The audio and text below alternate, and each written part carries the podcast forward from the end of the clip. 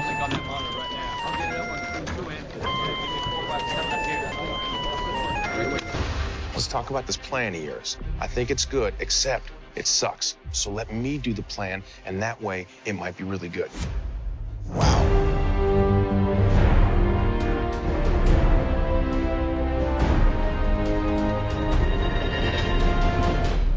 Hello, and welcome to It's Good Except It Sucks, a movie by movie and television series by television series hurtled through the Marvel Cinematic Universe. This time, we're taking a look at Agent Carter, first seen in January 2015, when, if you wanted to look clever in front of your friends, you could have watched Child Genius, Big Giant Swords, or Bella and the Bulldogs instead. I'm Tim Worthington, and we'll be finding out what I made of Agent Carter shortly. Meanwhile, joining us to give her thoughts on Agent Carter is film and TV critic Hannah Flint. Hannah, where can people find you? You can find me on Twitter at Hannah Flint. Yeah, let's just Twitter. Twitter is where you find me.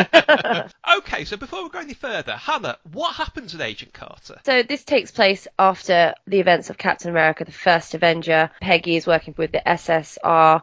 If you've seen the one shot that comes between, she's not having a good time of it. Though I kind of think the one shot might be separate from what goes on in the series, which you'll find out when you watch it. Because in the in the one shot, she kind of gets promoted by Howard Stark to kind of head up what becomes S.H.I.E.L.D. as we know it. But in the TV series, it's kind of from the beginning where she joins the New York office of the SSR and she's met with extreme sexism about her position within the organization. Her superiors do not treat her respect, neither do the fellow male agents. And as the only woman there, she's often overlooked. But, you know, we all know Peggy Carter. Well, if you do watch the series, or what the, the MCU, you know that Peggy Carter is not one to rest on her laurels, so she gets out and tries to kind of team up with Howard Stark and his butler driver Jarvis to work out who is framing Stark for selling weapons of mass destruction or kind of you know bad weapons that shouldn't be out there. So yeah, that's kind of the setup and trying to her trying to find her way within an organisation that doesn't really want her there. So Hannah, how much did you know about Peggy Carter before you saw Agent Carter? I'd watched the film, obviously Captain America, seen the one shot. So yeah yeah, that was pretty much my entry point into her as a character. I mean, my kind of understanding of Marvel has really mainly come from the TV series and movie franchises, various ones for different studios. But I suppose since I've more I've understood about it and more I've kind of enjoyed reading about these characters, I've tried to read a bit more about it from the source material from the comics. So, um, I don't know. It's interesting. Captain America isn't one, it's not really one that stands out for me that I'm most interested. I'm more of a Spider-Man kind of girl. so I haven't really kind of done much uh, kind of past what's been out there, but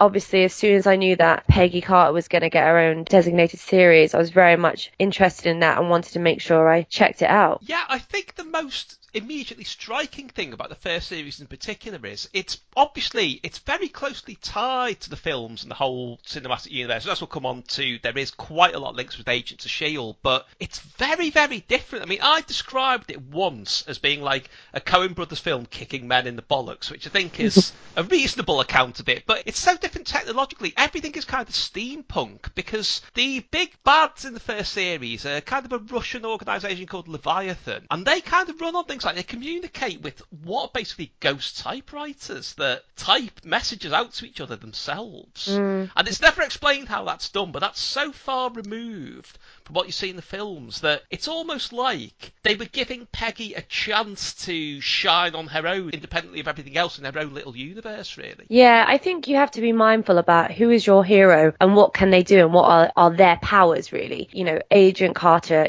Peggy, she's not a super soldier. She's just a ridiculously intelligent woman, a great fighter. She knows what she's doing. She's a brilliant agent. You know, she prefaces, she came before like Black Widow and Maria Hill. You know, she was the original female spy, pretty much. And so how do you kind of cater to that sort of hero where she doesn't seem like she's out of her depth or she needs someone with more powers to step in? So it's important that when you're doing a series, especially obviously a period drama as well, that you really show what she's good at and what she's had to do. I mean, it's really interesting. One, you could say that her superpower really is her ability to use people's underestimating her against them. You know, that's what they constantly do. They think she's just a woman. So her superpower is actually making them think she's just a woman and actually proving, using that against them and proving them wrong. I mean, she constantly uses that to her advantage. And I think it's good because it's very grounding. And I think in a way, you, again, because it's a period setting, you have to, can't, you can't just introduce a load of like weapons and stuff that wouldn't have been, not just realistic for a time, because obviously I know we're dealing with sci-fi stuff at the moment, but then you have to think about what was going on during Captain America. What were the kind of special things that they had? What did they stop? And you have to be mindful that you can't introduce too many kind of outlandish, quite technologically advanced plot devices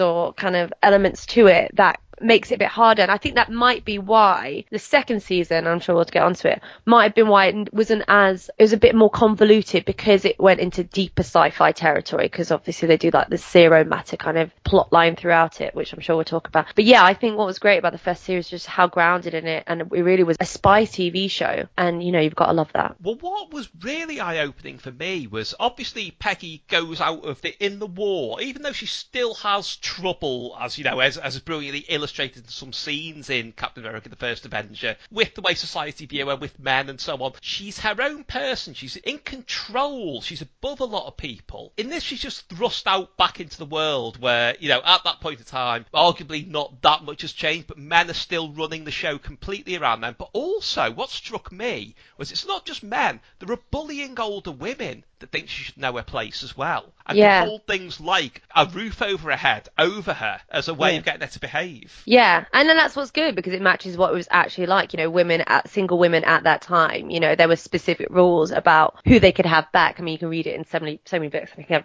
reminds me of like Sylvia Plath when she's talking about like the kind of place that she was saying and men weren't allowed in. And I think it's just it's just that kind of culture shock, isn't it? You've seen her in action. You know, standing her ground next to Steve Rogers, getting respect from Tommy Lee Jones's Colonel. I can't remember his name right now, but you know, you see that, and then for her to be thrown back into the mix of it and, and realize actually recognizing what the kind of gender politics and gender inequality of the time in 1940s America. That's the thing. She hasn't got people around her anymore. She hasn't got the Steves and all that. And after the war's ending, it's like, well, what did they expect of women at the time? They had to go back. They were in the factories building, you know, they were the ones taking up these male roles. And then it's kind of like, well, war's over. What happens now? And it's interesting because that obviously kind of pushes forward the kind of female empowerment and feminism that came through afterwards, show that women don't want to be thrown back into domestic sphere. So I think it's interesting that it touches upon those elements. And it had to, you know, you couldn't do a series where it didn't touch upon that. It'd just be you know, it's Agent Carter, Peggy Carter. You can't do a series there isn't kind of a deep feminist theme and undertone to it in pretty much all aspects of her life. And like you say, there's no Steve Rogers or anyone like that around her. It's interesting that the two people that seem to actually understand her, that there seems to be a genuine friendship with, and in one case, potentially romance, though we never really get to see that, which is frustrating. But there's Angie, who's a waitress in her favourite cafe, who's a typical mm. Italian American New Yorker, very stroppy, doesn't like arrogant men. She seems to be the one who actually understands Peggy and where she's come from and where she's ended up. But there's also Agent Sousa from the SSR, who is kind of the opposite of Steve Rogers. He's disabled.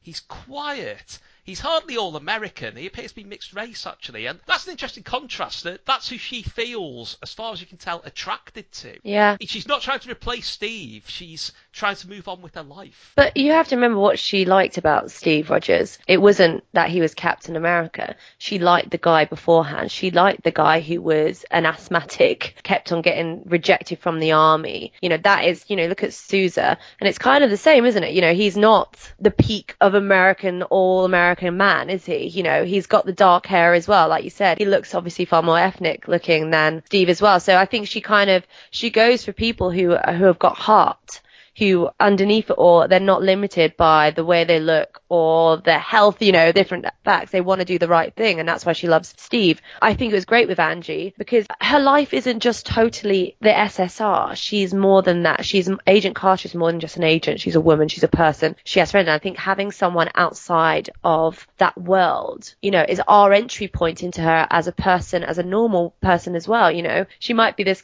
ass kicking fighter and everything but she's also just a woman who is single and having to navigate different feelings and experiences and Angie is that person who she can speak to. Obviously, she can't talk in too much detail about what's going on, but it's kind of like her grasp on reality kind of grounds her in, in a way. And I think it's also really important in a show. What I find frustrating about sometimes series that yes, they've got this female lead, but when they're at a time where she's surrounded by men, it's really frustrating because you're like, well, where are all the other women? You know, does it pass the Bechdel test even though you've got Peggy Carter as the lead? Are there other people in the sh- women in the show that talk to each other? And that's why I actually really like Dottie Underwood as well. Like I really love that character, you know, and it was great to have her back in season two. I think it was a really interesting and important approach to show who Peggy is as a person. And having Daniel Sousa and Angie around it really reminds of just what a brilliant person she actually is and what her real values for and, and who she really respects and what she, I suppose, uh, who she is as a person. And I think it's the people that she cares most about are the people that you should be caring about. So that's good. I think that's all encapsulated as well that amazing promo poster they had for Series 1, which did end up on the cover of the DVD and Blu-ray, which is basically Peggy looking about as 1940s glamorous as it's possible to get, holding up a gun, not in the kind of stereotypical Hollywood woman with a gun way from that era, but like she was a man firing it. And that Yeah. really is a strong image, I think. I remember seeing that on a bus stop, not knowing the series was coming out, and thinking, I'm going to watch that. I think that was a great image to lead with. And it mm. didn't really work as well with the one they did for Series 2, I didn't think. I think there is an element of let's make this a sexy, she's a sexy spy kind of thing. And it's hard when she's, you know, if you think about one thing I love about Hayley Atwell as well is that she's not your, you know, not to say that she's big in the slightest, but she's curvy. She looks like, you know, she fills out dresses in a way that's not these super, super skinny. She kind of looks like a real woman, like a, not real woman. That's a really kind of reductive way of saying it, but she doesn't look like your typical kind of size zero action hero that you often see, you know, women who don't even look like they could stand up in a fight. You know, there's nothing on it. Whereas she looks like, oh, she looks like the girl next door. Obviously, she's not the girl next door because she's obviously gorgeous. But there's something about the way that, like, she is feminine, but it's not, it doesn't reduce who she is. And the only time she uses her femininity is a way to kind of like, uh, to work against people who just reduce her in that way. If they're, if they're only going to see her as this kind of sexy woman, well, she'll use that against her. But it's never, there's never a sense of, oh, the only reason you're watching this is because it's a sexy woman fighting, you know, playing around with guns, like like you said on that poster. You know, you don't even see her figure that much. It's her sideways with the kind of hat, isn't it? And then her pointing the gun right off camera, and it's intent. But then obviously, like you said, for season two, they've got her down in a form-fitting dress, and you see much more of a body and a kind of inactive kind of looking to the side. It's very obviously more deterministic in the season one poster. And I think that's who she is, isn't it? You just know she, you want her in your side in a fight and also, you know, she might lend you a pair of panty lines. Well, speaking of Series 2, I kind of agree with you that it didn't quite work as well. I mean, there are a couple of reasons for that. One of which is they moved to LA rather than New York, which is a bold move, but I don't think it quite came off. But the other thing is that whereas in Season 1 you have got all these elements in the films, like Toby Jones turns up as Zola, Ivan Vanko's in there, the Howling Commandos show up, and you see the start of what become the Black Widow and Winter Soldier programs. In season two, there's a bit more of a cynical attempt to tie in because it introduces what is called the Zero Matter at this point becomes the Dark Force and related to the Dark Hold. So it's setting up, I think deliberately, a lot of things that later happen in Agents of S.H.I.E.L.D. and also Cloak and Dagger, the series that judging from trying to get guests for this, very few people have seen. There is a great story there, and the whole thing about the contrast of Peggy's life with the main big bad, who's Whitney Frost, who essentially she was kind of a scientific genius that had to give it all up because of her husband's political ambitions, which is, you know, pretty realistic, but it just doesn't land as well as Series 1 did. It feels a bit too much like they thought Yeah. of the idea before they thought of the character in the situation. I think there's always a case in like a second season of a TV show. Same with sequels, isn't it? How do we make it bigger and better than the first season? I think you're right. It's hard because, you know, New York is such, you know, it, it reminds you of, even though obviously she's her own person and, you know, she wants to get to marry Steve, there's something about New York that is Steve Rogers, you know? So it's kind of like her leaving that. I get why they made her move to LA, but I think there's an element with the, the zero matter stuff. You might be right in that they're trying to set up things for future, and that's the problem as well. But that office doesn't even work sometimes because, you know, they often, in films and stuff you've seen in the MCU where they'll like drop an Easter egg, but actually it doesn't really make sense Like, um, what is it in Captain America: Winter Soldier, where they name check Stephen Strange as as one of but it doesn't. I mean, people are trying to make theories and saying it works out. It's like no, it's that wasn't. That was just because the Russo brothers like Steve Strange and just wanted to throw his name into the mix. But it doesn't actually make any sense that he would be targeted before he even, you know, had that car accident because he's not Stephen Strange yet. But anyway, but yeah. So I think it's interesting. You can see that maybe they're setting stuff. I actually don't really watch Agents of Shield. I maybe watched the first two seasons, but I actually, I mean, one thing I'll just say for Agent Carter, what I enjoyed about it, I liked how self these were eight episodes first season, ten episodes second season. I'm not a big fan of like loads, you know, seasons that have so many episodes. I feel sometimes there's filler episodes, so I'd I kind of like lost track on that. So, so I'm not really sure about that connection there. But I do think there's something. There was such a. It's quite confusing the zero matter. Do you know what I mean? It's not an easy thing to understand, like what it is, and it's it's quite a big idea to throw into a season that's just gone from like you said something quite basic in the first season with Leviathan, which is kind of like you've already got an understanding of who they are and their kind of the way they work. And you know, look at that. I mean, look at the basic thing of trying to like attack New York by putting out a kind of a biological weapon on New York. You know, you see that so many times. I mean, look what happened in, in Hunters. Is that Amazon Prime series? That's happening. The Wonder Woman movie. Obviously, there's a kind of a they're going to do a biological attack, so it's quite an easy formula to kind of wrap your head around. Whereas with the zero matter, it's kind of like you have to understand how does it affect different individuals. You know, where, why is Wilkes? You know, what's happening to him? It's kind of kind of gets a bit convoluted. It's a shame because I actually like Whitney Frost as a character from watching it, and also you know that was inspired by Hedy Lamarr. You know, the Hollywood actress who came over from Austria, and she actually invented the technology that we now use as Wi-Fi. You know, that was the basis, but she never got credit for it. So I thought it was an interesting one, and also I like the fact that again, you know, you have a female antagonist. I enjoyed that part of it, and I also enjoyed the fact that they got Dottie kind of working again like a double agent. And I thought, God, wouldn't that would be so interesting to see Peggy and Dottie in the third season, see what where they're at? Because you know, as we know, Dottie is a precursor to like, you know, she came through that program the way that Black, you know, Natasha Romanoff came through Black Widow, and she obviously was a bad guy and then became a good guy, and then we're going to see Black Widow. So it would have been so interesting to see what could have gone on there fut- in you know, for future episodes. But I think people just lost a bit of interest in it, sadly, because uh, obviously it got cancelled because viewership was down, even though people in, like the series. But I think, yeah, I think sometimes you have to, if you may overcomplicate a plot, it can sometimes just work against you. And I, yeah, I think there was too many different variables in trying to make it a bit more jazzy. I think it kind of like lost the kind of down to earth element of Peggy Carter in Agent Carter that we kind of love.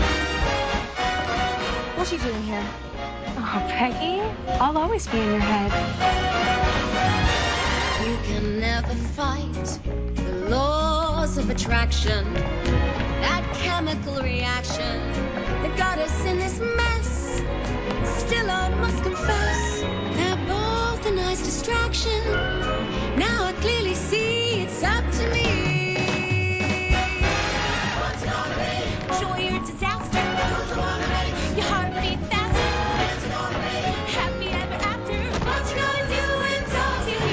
Well, speaking of making it a bit jazzy, and one thing I did want to mention was the score by Christopher Lennertz, which I really like that. And apparently, he didn't just sit down and think, I'm going to write a jazz score to go with it. He actually went and studied by looking at old bills how big sort of big bands were at that point, how many members they would have had, and worked out what instruments to use based on that. And then in season two, we get that amazing song that Hayley Atwell actually sings called What You Gonna Do, which was released as a single. I really like that. It's a shame it didn't get more traction, really. What we really need is a special one-off musical episode. Clearly, they should do what they do. You know, like in Buffy the Vampire Slayer. You know, it feels like this is natural kind of progression. Like, just give us a special. That'd be great, wouldn't it? Could you imagine Yeah. getting more? Because all of them, I feel like nowadays, like I'm pretty sure most of the people in Agent Carter are kind of singers performers as well. Could you? Well, you know, we know Dominic Cooper can because of Mamma Mia.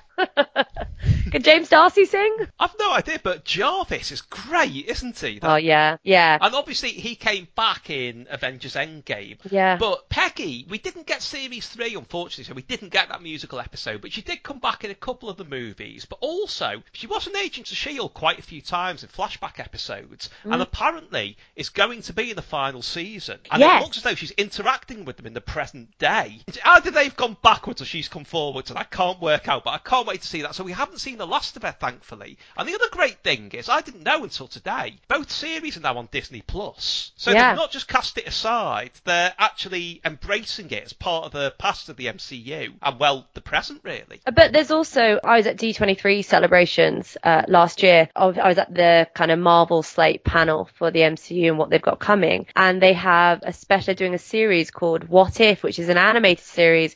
And there's a What If comic book line where it kind of imagines what if, and in this case for Peggy Carter, what if she got the super serum? What they, and so we've got, we can expect an episode where she voices Peggy Carter as if she got given the super serum. And we're going to see episodes of that. So that's really cool. There's different ones of them. There's- various different, uh, like, what is it? There's another one. I think it's if Sam Wilson or Bucky becomes, doesn't become Winter Soldier. Or, you know what? If you can look online and find what if series, you could do better synopsis than I'm actually giving you. But the one thing that stood out, obviously, was knowing that Peggy Carter was going to be back. But I did, like, you know, I, I might actually kind of watch Agents Shield's final series if that, because isn't Daniel Sousa also back in that series as well? I wish we got more of Peggy. It's a shame that we didn't really, and I do love that kind of. We got some closure on the end of Endgame. Spoiler alert if you haven't seen it, but come on, it's been ages now. You should have seen it. but um, I did like the idea, and it's kind. Of, I, I am with the theory that Steve went back in time, stayed there, and he was able to live there because obviously the other Steve Rogers was in, or he was in ice for a considerable amount of that period, so they could have a secret little kind of life together. Yeah, it's interesting, isn't it, when you look back at certain scenes and you, she knows he's married, but you never actually see, you know, she never actually names who her husband is or that they have any children. Really, other than obviously they've got the niece, which is Sharon. Oh, I feel really bad for Sharon Carter. She really got mugged off in the film franchise. She's coming back. Yeah, I know in, in the Falcon Winter Soldier series, but I do. Uh, my only thing is that they introduced a, they kind of shoehorned in a weird love romance plot with Steve Rogers, obviously, and then suddenly it's like, nope, no, that, that that's it. And it's like, oh, okay, cool. Like, that's about it. And then obviously he goes back. So, but it's interesting because then if that's the case, sorry, it took us on a segue, but like Sharon Carter is really close to Peggy, like her aunt, right? Does she not know about Peggy's secret husband then? That's what I'm. crossed my mind. It's like, was he super secret? Yeah, maybe. It's an interesting one. You, you gotta, you gotta love a webbed narrative that opens up so many plot holes that you're desperately trying to fill up. But, you know, sometimes you just have to accept it is what it is. And, you know, Peggy got a happy ending in the end. Well, we're not even getting started on past Gamora being in the present, but that's hopefully going to be addressed in the next Guardians of the Galaxy film. But there's just one thing left for me to ask. Hannah, if you were a highly trained and highly decorated intelligence agent pushed back into the civilian world, what would you use those abilities for? I like to think I'd use them for good, but maybe I just use it to get, become like a, get my own TV show or something. I don't know. It's a hard one. I feel like what would I do now? I mean, yeah, I probably would do it for good, but I'd probably be like more likely, probably work for the bad guys and get a load of money, maybe. no, I'm only joking. No, I'd definitely fight for my country. Yes, exactly. Well, on that note, Hannah, thank you, and Excelsior. If you've enjoyed this, don't forget you can find more editions of It's Good Except It Sucks and plenty more besides, including details of my book Can't Help Thinking About Me at timworthington.org.